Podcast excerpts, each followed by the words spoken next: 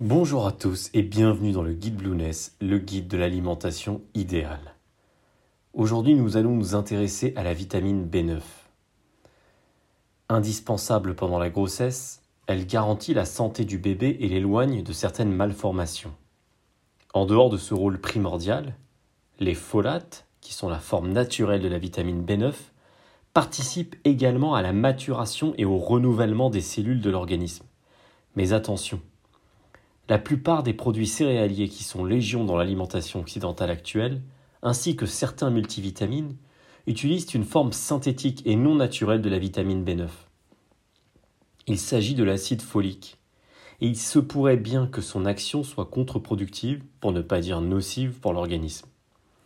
Mais avant d'aborder ce sujet qui suscite la polémique, voyons d'abord quel rôle joue précisément la vitamine B9 sous sa forme naturelle dans l'organisme, dans quels aliments on la trouve, quels sont les risques d'une carence ou d'un excès en vitamine B9, que ce soit via sa forme naturelle ou synthétique? Et enfin, est-ce qu'il existe une supplémentation d'origine naturelle qui soit bénéfique pour la santé en vitamine B9 C'est ce que nous allons voir dans ce podcast qui est absolument central si l'on veut reprendre sa santé en main. Concentrez-vous bien. Comme toutes les vitamines du groupe B, la vitamine B9 est hydrosoluble, donc elle est soluble dans l'eau. Elle se présente sous deux formes. Elle est folate, qui sont la forme naturelle, et l'acide folique, qui est une forme de vitamine B9 synthétisée et utilisée dans la supplémentation de, certaines, de certains multivitamines ou par exemple de certains produits alimentaires enrichis en vitamine B9, comme certaines céréales du petit déjeuner vendues dans le commerce. Donc, lorsqu'on schématise, il y a les folates qui sont la forme naturelle, et l'acide folique, qui est généralement utilisé et qui est une forme synthétique. Maintenant, en ce qui concerne son rôle dans l'organisme. La vitamine B9 est indispensable dans la production du matériel génétique ainsi que des acides aminés essentiels à la croissance des cellules. Elle participe notamment à la formation des globules rouges, au maintien du système immunitaire, au fonctionnement du système nerveux, et elle a un rôle dans la cicatrisation des plaies et des blessures. L'organisme réclame aussi de la vitamine B9 pour produire de nouvelles cellules, surtout pendant les périodes de l'enfance, de l'adolescence et de la grossesse. Associée à la vitamine B12, elle réduit le taux sanguin d'homocystéine, un composé qui, en cas d'excès, peut favoriser les maladies cardiovasculaires. Chez la femme enceinte, la vitamine B9 est indispensable à la vie fétale jusqu'à la fermeture du tube neural elle garantit la bonne formation du système nerveux du fœtus. Ainsi, la supplémentation en vitamine B9 est souvent recommandée chez les femmes qui souhaitent avoir un enfant afin d'empêcher une malformation du tube neural chez le nouveau-né. Les malformations du tube neural, c'est un type de malformation congénitale extrêmement grave touchant le cerveau, la colonne vertébrale ou la moelle épinière. Elles peuvent entraîner des lésions nerveuses, des troubles de l'apprentissage, la paralysie et dans le pire des cas, la mort.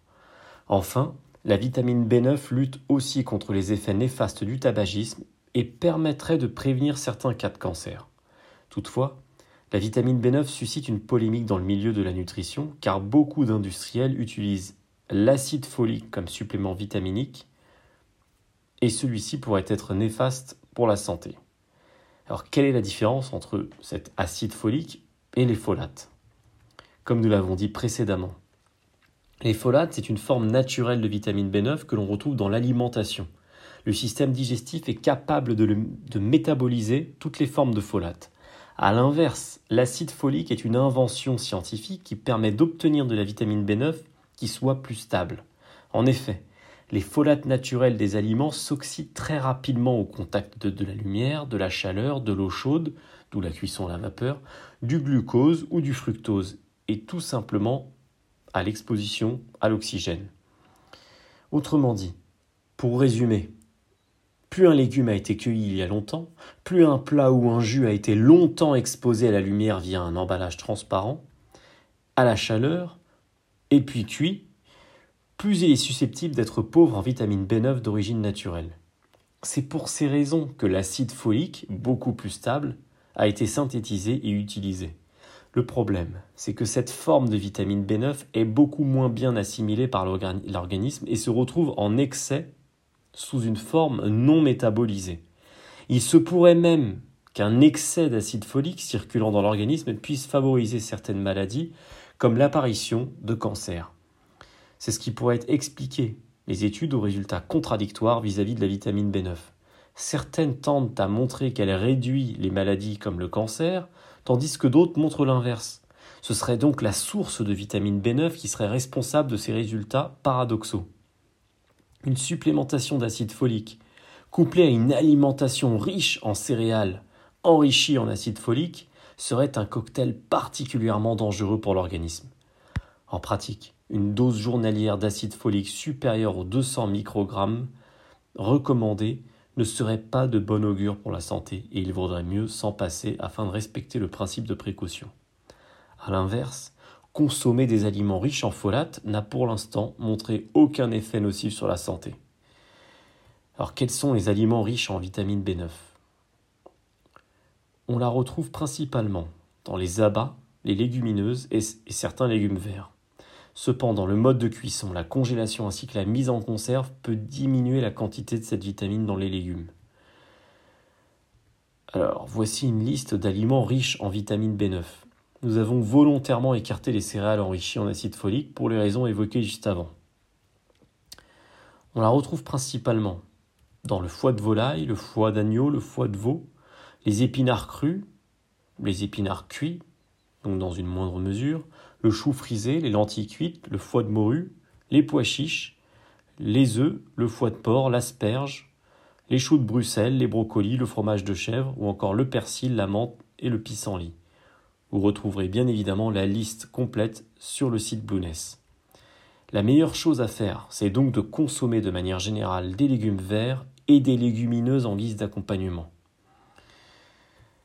En termes de posologie, les besoins en vitamine B9 sont d'environ 400 microgrammes par jour pour les femmes et les hommes. L'apport peut aller jusqu'à 600 microgrammes, voire plus, pendant la grossesse chez les femmes. En effet, une femme doit, doit s'assurer de se supplémenter en vitamine B9 au moins un mois avant la conception d'un enfant et poursuivre le traitement pendant les premiers mois de la grossesse, sous évidemment la préconisation d'un médecin. Ce dosage peut être ajusté, toujours selon les préconisations d'un médecin, chez les femmes qui ont déjà connu une complication lors d'une précédente grossesse, surtout des complications liées à une malformation du tube, du tube neural. Alors, quels sont les risques d'une carence en vitamine B9 un déficit en folate est souvent source de plusieurs troubles, comme l'anémie, les maladies cardiovasculaires, la dépression, l'arthrite, les troubles psychiques, l'hypertension ou les diarrhées. Une déficience s'observe également chez les personnes qui ont un régime alimentaire déséquilibré ou trop pauvre, trop pauvre en fruits et surtout en légumes ou en légumineuses.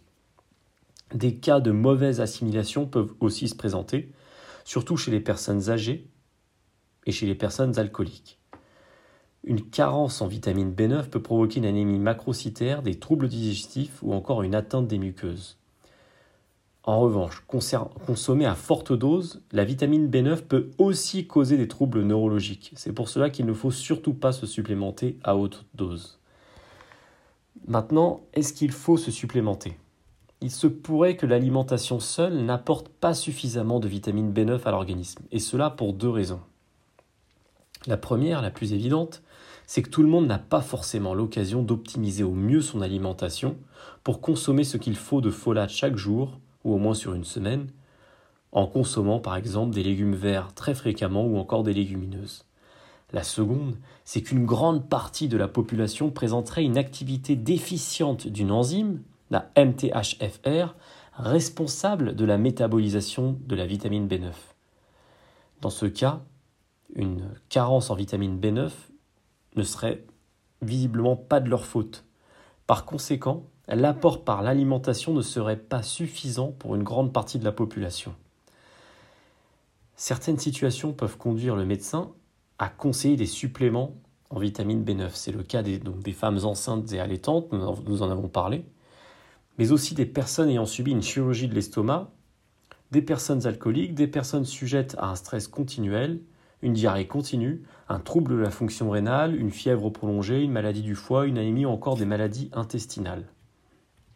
Généralement, on recommande la prise d'au moins 400 à 800 microgrammes par jour de vitamine B9 lors d'un traitement de supplémentation, par exemple chez la femme enceinte. Pour le reste, la posologie et la durée de la supplémentation varient en fonction du cas traité. Dans tous les cas, il est proscrit de dépasser la dose de 1 mg, soit 1000 microgrammes par jour, sans un avis médical. Mais le problème, c'est que la plupart des patients vont se supplémenter en acide folique. Et comme nous l'avons vu, il ne s'agit pas de la meilleure forme de vitamine B9. Elle serait même dangereuse selon certains scientifiques. Il existe pourtant de meilleures formes de vitamine B9, autres que l'acide folique, et notamment des folates naturels, stables, donc qu'on a stabilisés et synthétisés en laboratoire. Ces nouvelles formes de vitamine B9 sont déjà préactivées et directement utilisables par nos cellules, contrairement à l'acide folique. Elles seraient donc encore plus efficaces que la vitamine B9 naturelle des aliments. Elles n'ont pas été privilégiées par rapport à l'acide folique, car ces formes sont plus onéreuses et plus compliquées à synthétiser. On les retrouve principalement sous trois formes. Le calcium L-méthylfolate, le folinate de calcium ou encore le méthyltétrahydrofolate, dont le nom déposé est le 4 folique. Ces trois formes de vitamine B9 seraient les meilleures en termes de biodisponibilité. Pour être encore plus précis, le 4 folique semble être la forme la plus, la plus biodisponible et la plus stable des trois. Vous retrouverez cette forme dans certains multivitamines premium de haute qualité, et d'autres multivitamines qualitatives utilisent l'une de ces trois formes naturelles, comme le L-méthylfolate par exemple, qui pourra également faire l'affaire. Vous retrouverez des liens vers ces multivitamines qualitatifs directement dans le guide Blueness. Alors s'il fallait résumer la polémique qui entoure la vitamine B9 en une ou deux recommandations, nous dirions qu'il faut d'une part privilégier la consommation de légumes verts et de légumineuses qui constituent de toute manière des accompagnements extrêmement sains outre leurs apports naturels en vitamine B9. Et pour celles et ceux dont la supplémentation est conseillée, sportifs, femmes enceintes, etc., il est vivement recommandé de se tourner vers une supplémentation de qualité en vérifiant les molécules, les molécules utilisées. Il faut notamment que ce soit idéalement l'une des trois formes nous venons d'évoquer. Ce sera tout pour la vitamine B9. À très bientôt dans le guide Blueness.